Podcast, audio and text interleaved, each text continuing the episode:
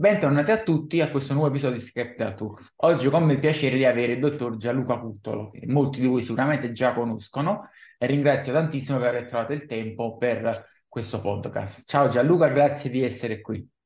Grazie a te, buongiorno, buonasera a tutti. È sempre bello condividere momenti di, di scambio, di interazione, di divulgazione, anche di, di intrattenimento. E, e grazie dell'invito, naturalmente. Gianluca è un medico, psichiatra e soprattutto culturista appassionato e divulgatore, quindi oggi parleremo un po' in generale di temi attinenti culturismo, cervello, psichiatria e benessere del culturista.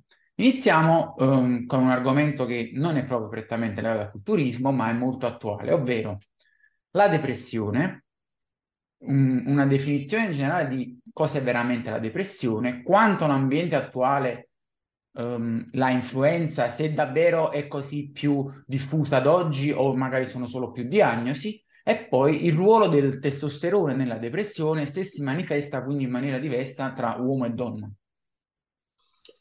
È un capitolo enorme, è un capitolo complesso e negli ultimi vent'anni uh, gli stessi ambienti della psichiatria a cui io uh, appartengo da poco tempo hanno, si sono veramente spesi nel tentativo di dare una, una definizione nosografica, si dice, alla patologia, no? cioè il tentativo di trovare dei criteri diagnostici, dei criteri inclusivi che intercettati, identificati nelle menti del paziente, permetta di etichettarlo con questa diagnosi. In realtà è molto problematico perché la diagnosi di depressione è molto sfumata, eh, molto subdola, i quadri sono estremamente eterogenei. Per cui può succedere che noi abbiamo due pazienti, due persone afflitte da sintomatologie per nulla sovrapponibili, quindi completamente diverse in termini di impegno clinico, a cui però viene, lo, viene attribuito lo stesso indirizzo di diagnosi. È il grosso problema della psichiatria attuale, che non potendosi avvalere di marcatori laboratoristici, strumentali, di neuroimaging, necessariamente deve affidarsi alla clinica e quindi deve trovare queste dimensioni sintomatiche che permettono di giungere a una definizione diagnostica o a un giudizio di diagnosi, ma non funziona mai. Ok? Quindi è ovvio che formalmente la depressione prevede cinque criteri sintomatologici che si eh, sviluppano e persistono per un frame temporale consistente delle due settimane con l'umore depresso, eh, l'abbattimento apatico, l'anedonia, la perdita cioè, cioè di, di, di, appetito volitivo verso sorgenti emotive di interesse. In realtà, in realtà poi i quadri depressivi che giungono all'interesse, ma non tanto del medico, ma anche dei cari, dei familiari, molto spesso non ha questi due cardini di sintomi. Molto spesso è molto, molto differente, molto sfumata. Vi è una vera epidemia delle depressioni mascherate, cioè che dietro questa interfaccia molto sinistra della somatizzazione, della lamentela somatica, dell'iperalgesia, della dolorabilità, della fatica cronica, celano un quadro depressivo. E uno può dire, ma come mai? Perché in realtà eh, le vie che mediano la trasmissione nocicettiva, quindi il processamento delle, della sintomatologia algica, si avvalgono dei mediatori neurochimici e delle vie di proiezione funicolari della neuroanatomia che sono la base della modulazione affettiva, che sono la base della peristalsi, che sono la base di quello che è il processamento cognitivo del nostro stato umorale e di quello che è l'investimento, la risonanza emotiva con cui noi processiamo in modo consapevole la percezione del dolore. Quindi il grosso problema, e poi questo viene naturalmente proiettato, si declina nel mondo del bodybuilding, dove l'utilizzo abnorme di sostanze che hanno un'azione centrale non fa altro che amplificare, magnificare, ingigantire oltremodo il quadro sintomatologico, creando ancora più confusione, perché siamo dinanzi a un quadro patologico che non ha confini diagnostici precisi, che è inquinato dalla narrazione secondo cui il depresso con la pacca sulle spalle, un pochino di qualche video motivazionale ecco, che ripristina la sua fiamma volitiva e subito torna in qua. Quindi siamo in una situazione molto sfumata, molto nebulosa, eh, in termine clinico è anfibola, cioè molto, molto strana. E lo stesso curante, lo stesso psichiatra, non può avvalersi esclusivamente di considerazioni di neurobiologia. Io sono neurobiologo, quasi psichiatra, ma sono neurobiologo ormai da tanti, tanti anni. Esiste una, una, frattura, uno hiatus, una separazione tra la caratterizzazione biologica di malattia, di cui sappiamo moltissime cose, i polimorfismi recettoriali, le fluttuazioni circadiane degli ormoni, ma poi quando queste devono essere applicate, incanalate, disciplinate nella condotta clinica, cioè come, far meglio, come star far meglio un paziente al quale non gliene frega niente del polimorfismo del citocromo 11A mm. che converte il colesterolo in pregnenolone, ecco che gli subentrano le difficoltà. Ed ecco perché anche in ciò che interessa soprattutto i nostri utenti, non neghiamocelo, la possibilità di utilizzare l'ormonoterapia per risollevare le sorti emotive dei pazienti o degli ex culturisti, beh, richiede dei margini di applicazione molto, molto stringenti, molto oculati, che sono in un certo senso eh, scotomizzati, cioè visti in maniera non nitida, con una percezione non adeguata, persino dagli stessi psichiatri. Perché? Perché manca l'esperienza di quella specifica porzione clinica di pazienti che potrebbe giovarsi della terapia ormonale. Il testosterone come può funzionare? Beh, il testosterone è un neurosteroide, ok? Il cervello utilizza il testosterone, pensiamo soltanto all'adolescenza. L'adolescenza, come possiamo, è un periodo di transizione in cui acquisiamo la nostra competenza riproduttiva. Si instaura questa pulsita, puls, pulsatilità secretoria ipofisaria e le gonadi cominciano a essere secernenti, cominciano a garantire quella che è l'ormonosintesi e la gametogenesi, naturalmente. Ma ciò che è così evidente così fulmineo all'osservazione di un adolescente non è l'aumento del volume testicolare, non è l'aumento della distribuzione pillifera nel corpo, è il cambiamento del suo modello comportamentale, della sua caratterizzazione comportamentale. Perché? Perché in queste incredibili oscillazioni del milieu ormonale endocrino dell'adolescenza, dell'adolescente ha ripercussioni enormi in quello che è il percorso di riarrangiamento organizzativo del cervello. Il testosterone e soprattutto gli estrogeni hanno un ruolo mostruoso nel garantire i processi di organizzazione, di plasticità strutturale e di refinement, cioè di raffinamento funzionale delle trasmissioni sinaptiche, che sono la base di che cosa? Del nostro comportamento. È ovvio quindi poi che l'utilizzo di steroidi anabolizzanti o i quadri depressivi vedono un importante deterioramento della propria funzionalità perché spesso alla base che, co- cosa accade? Vi è una menomazione di, quelle, di quell'equilibrio endocrino ormonale che serve al nostro tessuto encefalico per una ottimizzazione del proprio output di funzionamento. E da questo punto di vista eh, possiamo dire proprio per tutto questo che abbiamo detto, quindi la funzione del testosterone, eccetera, che sia le cause che poi la manifestazione e quindi i trattamenti della depressione poi divergono molto tra eh, uomini e donne e, e, che magari ci può essere la problematica di trattare la depressione maschile come si fa con quella femminile e, o viceversa. Sono due mondi completamente diversi, sono due mondi completamente diversi. Allora, innanzitutto bisogna fare una precisazione. Cioè anche l'azione di remodeling neuronale, di, tecnicamente si chiama di rewiring, cioè di connettività sinaptica, vede degli effetti totalmente diversi nel tessuto cerebrale femminile e maschile. Okay? Se noi prendiamo il tessuto cerebrale degli adolescenti e cerchiamo di istituire una correlazione tra i livelli di testosterone e quelle che sono le condotte di esternalizzazione, quindi l'impulsività, l'aggressività, eh, il, mm, lo scarso rendiconto di quello che può essere la conseguenza di un comportamento improvviso, la ricerca compulsiva della fonte del piacere. Royd rage nei culturisti, eh, emotional seeking negli adolescenti, ma è la stessa cosa, l'impulsività, la bassa soglia di attivazione. Nei ragazzini questo ha dei correlati anatomici che sono totalmente diversi rispetto alle femminucce. Nei ragazzini vi è il thinning, cioè lo spessore corticale di alcune formazioni corticali specifiche nel controllo cognitivo delle nostre emozioni si riduce con i livelli via via più crescenti del testosterone. Le formazioni eh, coinvolte sono la corteccia orbitofrontale, la porzione dorso anteriore della corteccia cingolata, tutte insomma le formazioni corticali che hanno un contatto, una comunicazione molto fitta con il nostro sistema limbico che è il sistema deputato a processare la connotazione emotiva degli stimoli esterni. Nelle bimbe, nelle adolescenti, questa correlazione anatomica è molto meno marcata. È molto più marcata invece la maturazione di altri distretti corticali che correlano con l'elevazione degli estrogeni la corteccia occipitale, il precunio, la corteccia dorsofrontale, dorsofrontale, cioè i dispositivi corticali che sono la base del processamento delle informazioni. Ecco perché si suol dire che le ragazze maturano molto prima. Semplicemente hanno un substrato anatomico molto più suscettibile ai percorsi di riorganizzazione di ambienti ormonali differenti.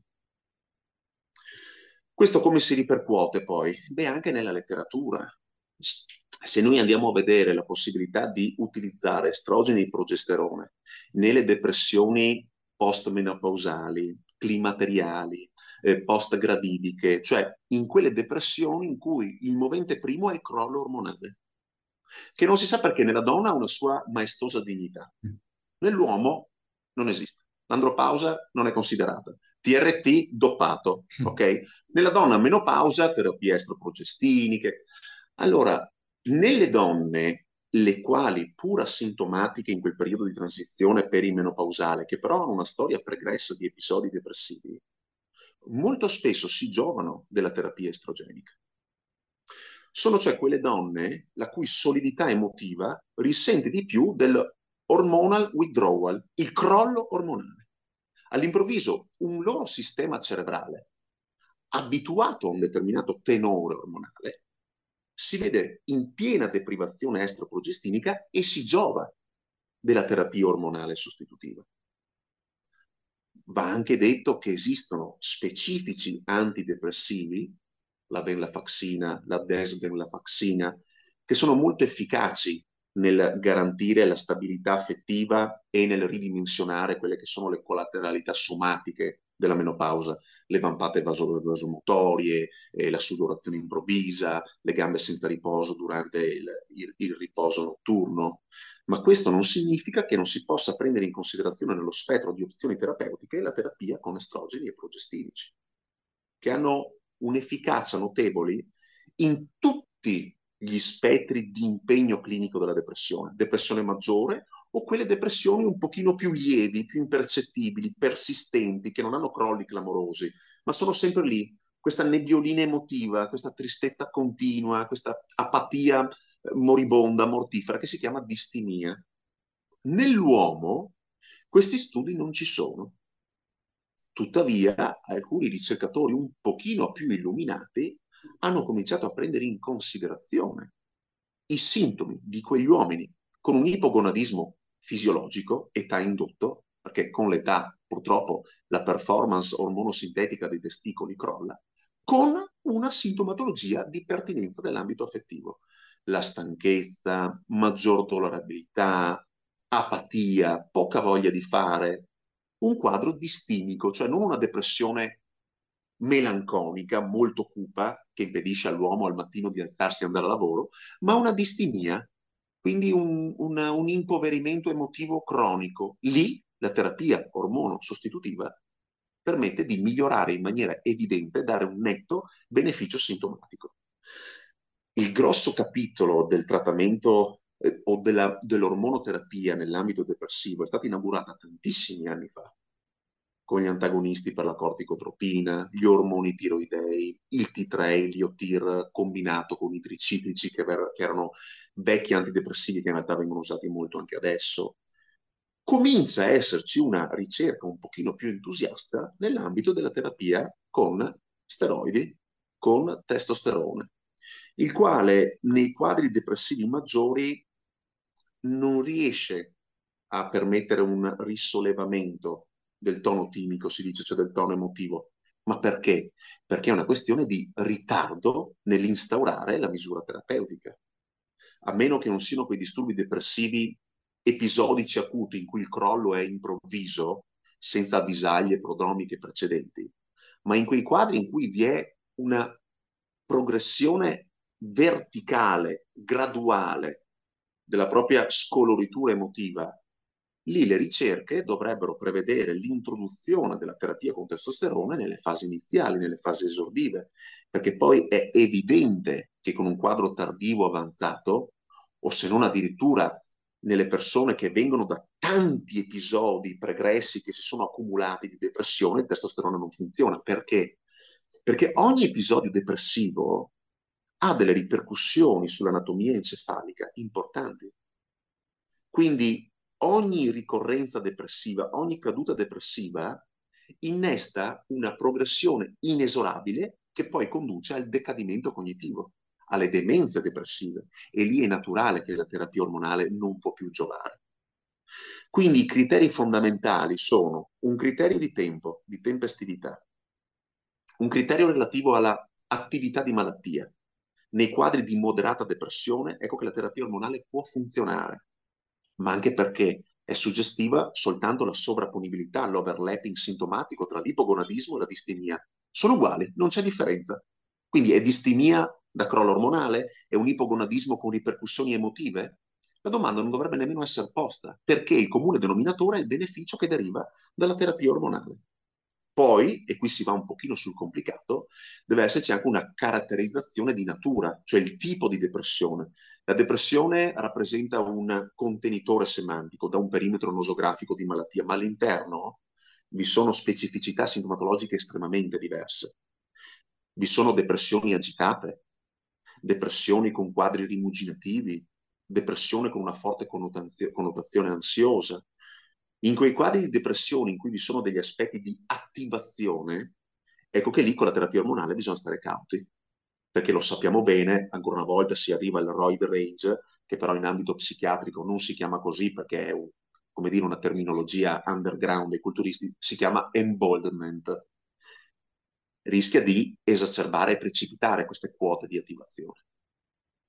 E infatti, che cosa accade?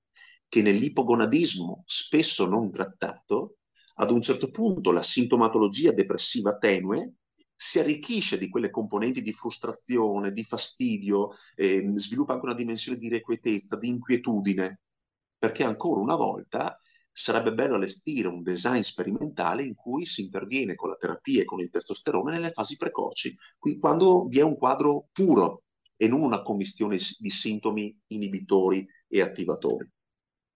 E, è possibile um, provare a dare, diciamo, dei riferimenti quando si parla di ipogonadismo, bassi livelli di testosterone, um, su co- Guarda, cosa cosa... Può, a cosa si può riferire e se, come molti dati riportano, c'è veramente questo crollo a parità di età e anche nella popolazione giovane dei livelli di testosterone se dovuto al contesto ambientale. Tutto ciò, tutto ciò che ha una partenza rostrale a livello encefalico ha ripercussioni mostruose in quella che è l'attività del dispositivo effettore ultimo di periferia che sono i testicoli. Intendo dire, come mai una atleta va incontro a una fase di amenorrea prolungata quando ha importante stress per le competizioni o un'importante contrazione dell'importo calorico, ok? Perché non è vero che tutto parte dall'ipotalamo, ipotalamo, ipofisi, ovaio, ipotalamo, ipofisi, testicoli. In realtà l'origine centrale, rostrale, di questi assi endocrini è più in alto. Nell'uomo esiste una formazione, l'area preottica mediale, che è sopra il chiasma ottico, una posizione molto interessante, e rappresenta la principale quota di efferenze, cioè di proiezioni neurochimiche che governano e sovrintendono all'attività pulsatile che dall'ipotalamo conduce poi ai ritmi secretori dell'ovaio del testicolo. Questo che cosa vuol dire? Che tutti gli stimoli ambientali che il sistema limbico si vede costretto a processare e elaborare e a consolidare anche come tracce di memoria, ha ripercussioni importanti su questa area preottico-mediale che si riverbera poi su cosa? Sull'integrità, sulla solidità, sulla consistenza delle proiezioni discendenti che giungono alle ghiandole endocrine. Dal punto di vista anatomico è molto interessante perché vi ho detto che è sopra il chiasma ottico. Il chiasma ottico fornisce, perdonate la grossolanità, rappresenta la base, poi va a circondare le porzioni caudali dell'ipotalamo che forniscono il pavimento di una cavità centrale che abbiamo noi, che è il terzo ventricolo dietro cui, sul tetto di questo terzo ventricolo, appoggia il cosiddetto terzo occhio, la ghiandola pineale. Okay?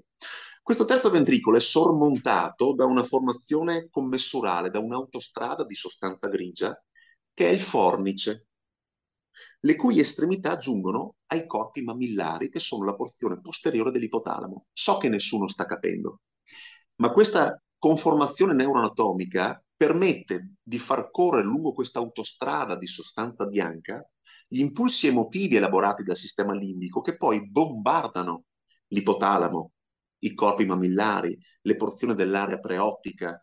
Quindi non c'è alcuna possibilità che i nostri assi ormonali, con origine a livello ipotalamico, possano essere affrancati, indipendenti o possano eludere quelli che sono gli stress emotivi. Non c'è alcuna possibilità. Per cui se un uomo che viene da insulti ambientali continui, da una rarefazione del sonno, da dinamiche professionali, da conflittualità coniugali, va a fare un esame del sangue e vede che il suo testosterone totale è sotto il 5, ok? Ad un'analisi assoluta, sterile, uno potrebbe dire, beh, sotto il 5 non è male. Ok, poi adesso non voglio fare il lavoro dell'andrologo perché, perché sennò poi Andrea Militello mi chiama subito. Ok. Ma la domanda che bisogna porsi è, ma questo 5, due anni fa, quanto era? Perché se il gap stimolo indotto, stimolo mediato, è che da 10 crolla a 5, ecco che noi abbiamo il withdrawal, che vi dicevo prima, il ritiro ormonale, che è più che sufficiente per scompaginare gli equilibri endocrino dipendenti della nostra funzionalità cerebrale. Cioè non bisogna dimenticare non bisogna dimenticare che se nel sangue gli estrogeni raggiungono valori picomolari, nel cervello gli estrogeni raggiungono valori nanomolari, cioè sono terribilmente alti. Ed ecco quindi che piccoli drop, piccole cadute, anche della fonte periferica che approda al cervello, può esitare in quadri carenziali dal punto di vista ormonale con ripercussioni enormi su quella che è la funzionalità sinaptica. Funzionalità sinaptica significa pensieri, cognizione, memoria, capacità di mettersi nel, nel, funzionamento del sonno, capacità di gestire le emozioni, capacità di tenere alta la soglia di scompenso emotivo. Perché estrogeni? Perché tendenzialmente in, quella, in quel microdominio sinaptico dove avviene il flusso di informazioni neurochimiche, il testosterone funziona attraverso la conversione al suo metabolita terminale, che sono gli estrogeni. Ok? Quindi questo può ampiamente spiegare come un ipogonadismo venga da quadri di destabilizzazione di, una, eh, di un normale compenso emotivo che dovrebbe caratterizzare lo stile di vita di tutti noi. E da questo punto di vista, quindi possiamo dire che un, un consiglio generale che si può dare è quello di avere comunque un, una serie di analisi a vari livelli di età per capire l'andamento dei propri livelli ormonali, perché la fotografia istantanea nell'attimo X non, non può dire molto, mentre il cambiamento nel tempo può aiutare molto. Assolutamente sì. È ovvio che eh, questo è un suggerimento che difficilmente poi può applicarsi nella, nel, nel, modello comportamentale della popolazione che fa già fatica andare a farsi una, una, volta all'anno gli esami per fegato e reni. Quindi l'idea di iscriversi in una politica, in una campagna di screening personale, autonomo, con monitoraggi seriati del testosterone una volta all'anno, mi rendo conto che sia utopistico. Ok? È molto difficile. Il problema però è che bisogna sempre prendere in considerazione che il cervello non, non percepisce, non è un sensore del valore assoluto. Okay? Il cervello subisce quelle che sono le dinamiche saltatorie di crollo della testosteronemia. Poi, naturalmente, il cervello è talmente strepitoso, è talmente raffinato, che possiede ed è capace di dispiegare tutto l'arsenale enzimatico di biosintesi che dal colesterolo conduce agli estrogeni. Le fonti cerebrali di neurosteroidi sono tre. Ok? Gli estrogeni periferici, che in virtù di una loro lipofilia sono in grado di accedere al santuario encefalico e fornire la quota estrogenica necessaria. Poi eventualmente spiegheremo a cosa servono gli estrogeni, perché permette anche di capire come mai sono utili nei quadri depressivi. Gli androgeni, che accedono al, al, sistema nervoso centrale e poi sono suscettibili, sono substrati dell'attività aromatasica in sede sinaptica, oppure il colesterolo, il substrato lipidico primo di cui il cervello abbonda, che viene immesso in tutte le tappe di biosintesi che conducono al DEA, all'androstenedione, all'estrone, al 17-beta estradiolo, al testosterone. Una delle proteine di cui è più ricco l'ambiente neuronale, soprattutto i neuroni corticali, quindi quelli dei territori più alti, che sono la base delle nostre dinamiche cognitive, si chiama STAR, cioè proteina regolatrice della steroidogenesi, è quella proteina che veicola il colesterolo dentro le creste mitocondriali per avviare la sintesi degli estrogeni e testosterone. Quindi un'espressività di membrana molto alta proprio perché i neuroni sanno perfettamente che ha bisogno di quote nanomolari di testosterone e quindi di estrogeni per poter garantire il loro wiring, la loro plasticità sinaptica, l'adeguata modulazione della connettività tra i neuroni, che è la base di pensiero, emozioni, funzionalità, memoria, tutto. Uno dei marcatori più sensibili per l'invecchiamento cerebrale è il crollo del DEA, per dire. Senza adesso arrivare al DEA, che so essere di moda, preferirei almeno io sottrarmi a questa, a questa intossicazione da DEA. Eh, quindi per quanto, per tutto quello che abbiamo detto, eh, ovviamente poi si entra nel discorso di come modulare queste cascate ormonali a livello cerebrale anche con l'utilizzo di steroidi anabolizzanti e altri composti esterni che le modificano, possano portare a grossi effetti sul, sul cervello e quindi sul comportamento e sull'umore. Parliamone un attimo e parliamo anche di questi effetti, a seconda magari delle molecole utilizzate, sono poi permanenti o sono dipendenti dall'utilizzo e possono regredire quando cessa l'utilizzo?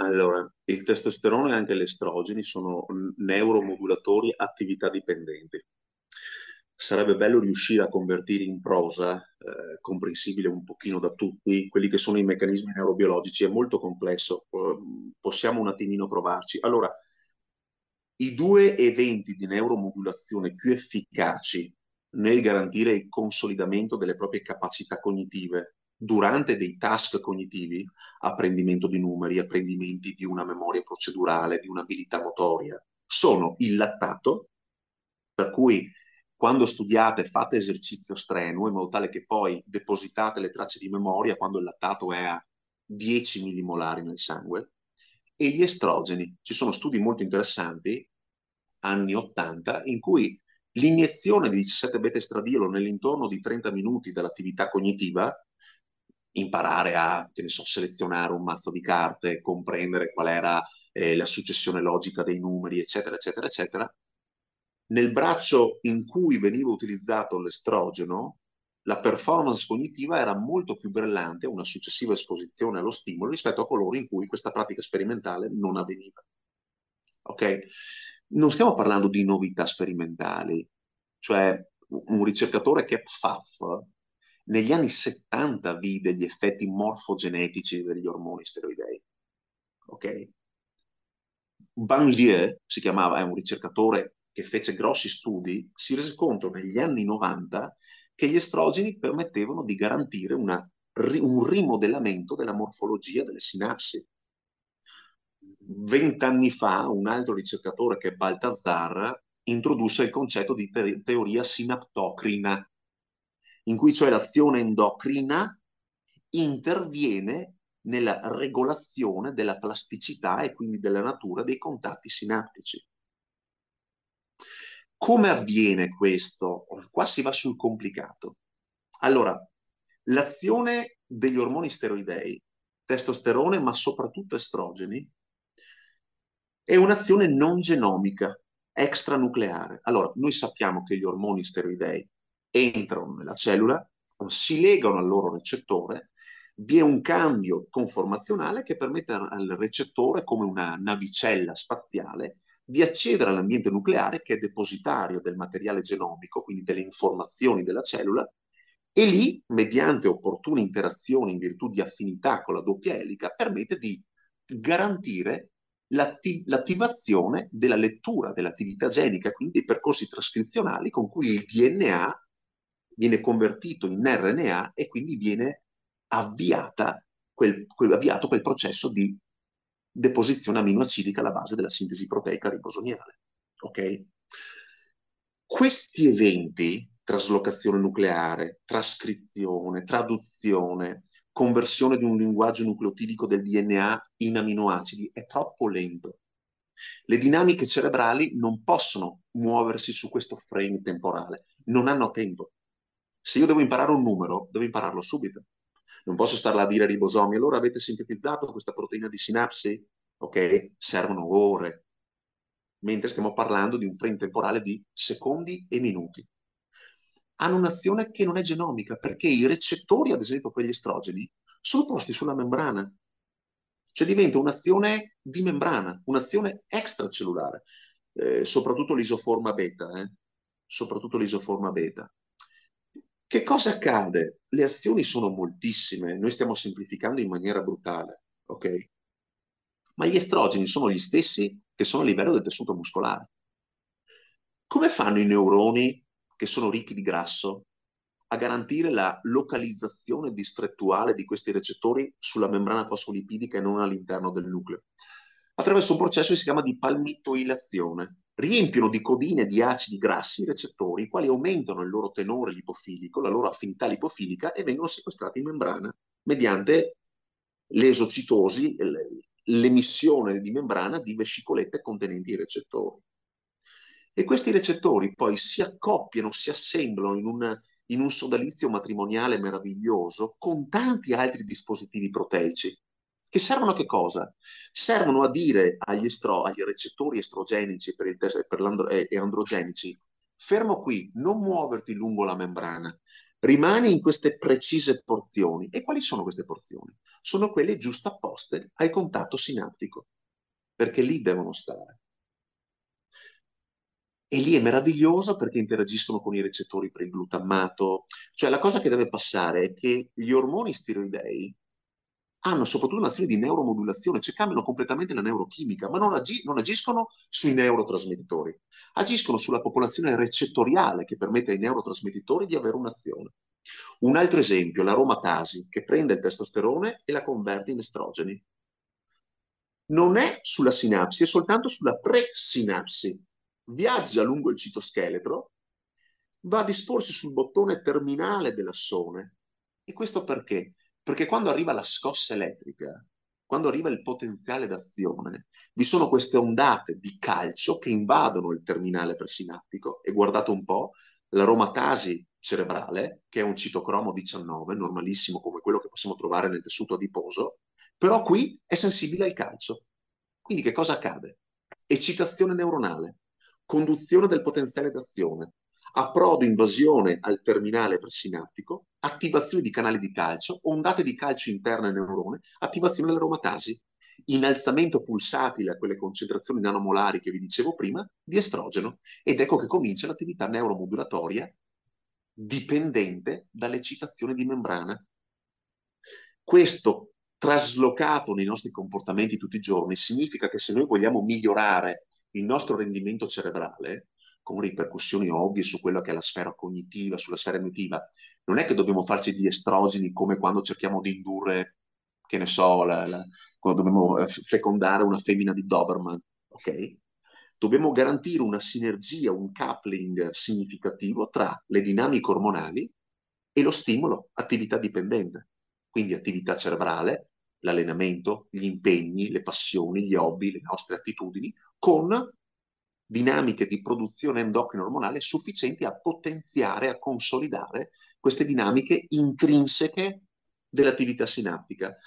So che è complicato, ma questo serve per far capire come poter abbinare coniugare uno stile, un condotto, una condotta di vita attiva con un tenore ormonale stabile, fisiologico, in cui non vi sono né crolli né esposizioni sovrafisiologiche, permette di mantenere anche la salute mentale. È una relazione, si dice, inverted U-shape, cioè a curva di U invertita.